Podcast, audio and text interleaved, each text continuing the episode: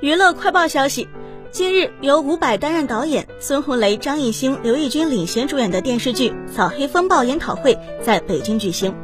据腾讯在线视频副总裁透露，该剧以超过六十四亿播放量收官，成为该平台近两年男性剧用户量最高剧集，也是二零二一年该平台最受用户喜爱的剧集。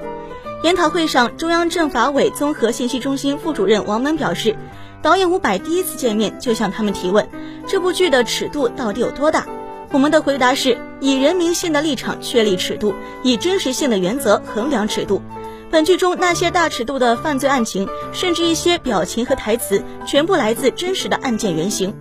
我们相信，只要坚持人民性的立场和真实性的原则，罪恶的尺度再大，最终成就的是正义的高度。